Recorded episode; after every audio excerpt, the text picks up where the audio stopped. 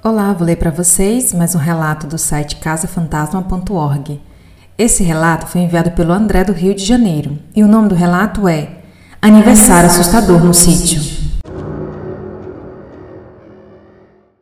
Esse caso aconteceu há cerca de 5 anos no aniversário de uma amiga minha num sítio que seus pais tinham no Rio de Janeiro. Éramos 11 pessoas no total e fomos para o seu aniversário e dormimos por lá mesmo de sábado para domingo. Os pais dela não estavam. O que ocorreu foi o seguinte: tínhamos um amigo que prefiro não dizer o nome e chamá-lo de Antônio para preservá-lo. Ele estava junto nesse dia. Acontece que ele era um cara muito brincalhão e vivia pregando peças nos outros, dando sustos, etc. Vivia fazendo isso com todos nós.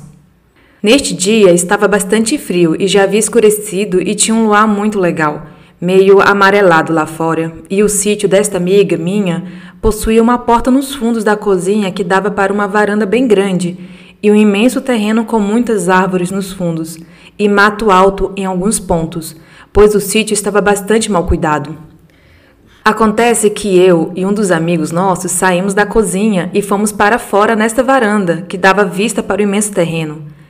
Estávamos lá fora na varanda conversando, quando de repente vimos bem ao longe, no terreno iluminado pelo luar, um vulto escuro como se estivesse de capa e a cabeça meio descoberta.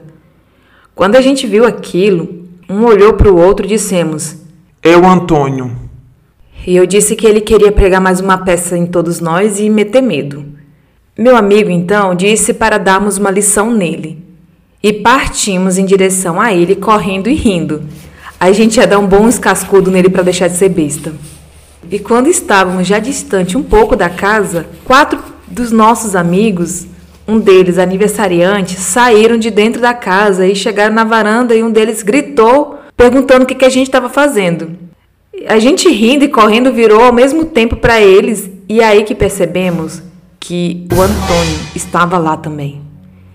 Foi aí que quase imediatamente viramos para frente, como quem diz: Se o Antônio está lá, quem está lá no terreno?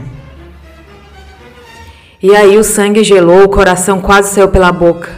Ainda estávamos a uns 30 passos para alcançar aquilo e paramos instantaneamente de correr e olhamos para aquilo com mais atenção e era horrendo.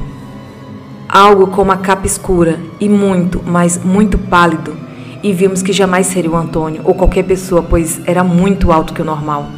Aquilo deveria ter no mínimo dois metros de altura, pois meu amigo e eu já somos altos, tipo 1,80 de altura, e a coisa era corcunda, meio curvada, e a boca reta com os olhos fundos. Meu amigo depois ainda me contou que tinha dedos imensamente longos e finos para ser uma pessoa de verdade. Isso eu nem reparei, pois corremos feito dois desesperados em direção à casa do sítio porque, para piorar, antes de sairmos em disparada, a coisa bufou que nem um cavalo, fazendo aquele barulho característico de cavalo quando bufa. O que aconteceu a seguir foi um desespero de quem chegava primeiro na casa do sítio e um tropeçando em cima do outro no meio do caminho. Ao chegarmos na varanda em total desespero, eles não entendiam nada e viram que não era nenhuma brincadeira nossa um de nossos amigos, que estava lá fora com Antônio, e a aniversariante, disse que realmente ouviu um barulho que parecia com um cavalo bufando, mas não tinha ouvido mais nada.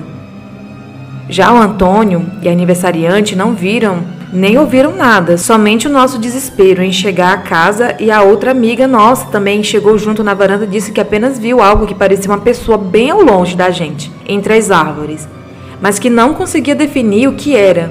E logo em seguida, ficou prestando atenção na gente correndo, e quando fixou a sua visão para o fundo do sítio, já não viu mais nada, só o luar fraco refletindo nas árvores e no mato. Foi a coisa mais horripilante que já me aconteceu, e ao meu amigo também. Jamais vou esquecer aquilo.